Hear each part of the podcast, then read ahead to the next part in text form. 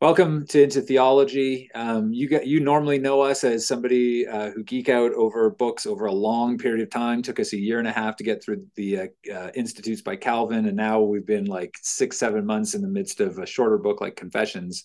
Uh, but we, we love books so much that we want to talk about more, uh, maybe even a shorter shrift. And so, what we're going to do here as part of our podcast is just introduce some books that we really appreciate uh, books that have impacted us, formed us, maybe some new books that have just come out that uh, we're interested in potentially reading.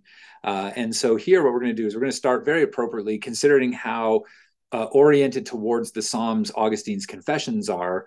Um, we wanted to think of another uh, great uh, theologian from a more recent past, uh, Dietrich Bonhoeffer, and a collection of, uh, of his thoughts on the Psalms. And so we know Bonhoeffer as the martyr uh, under the um, uh, in the 1930s, where he was executed under the Hitler regime in Germany. Um, so he was somebody who stood against that tyranny and uh, he was a very godly man. The Psalms were very important for him in his seminary uh, in Buchenwalde for the Confessing uh, Church. And so I'm going to turn things over now to my uh, honorable and very august uh, co-host, who's going to discuss a little bit about Bonhoeffer and the Psalms. So this book on the Psalms is called Psalms, the Prayer Book of the Bible by Dietrich Bonhoeffer.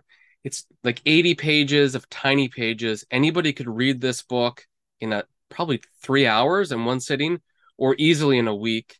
The reason I recommend it, it's just a good little godly, Christ centered meditation on the Psalms that can encourage you from a guy who knew suffering, who knew the stakes of, of faith.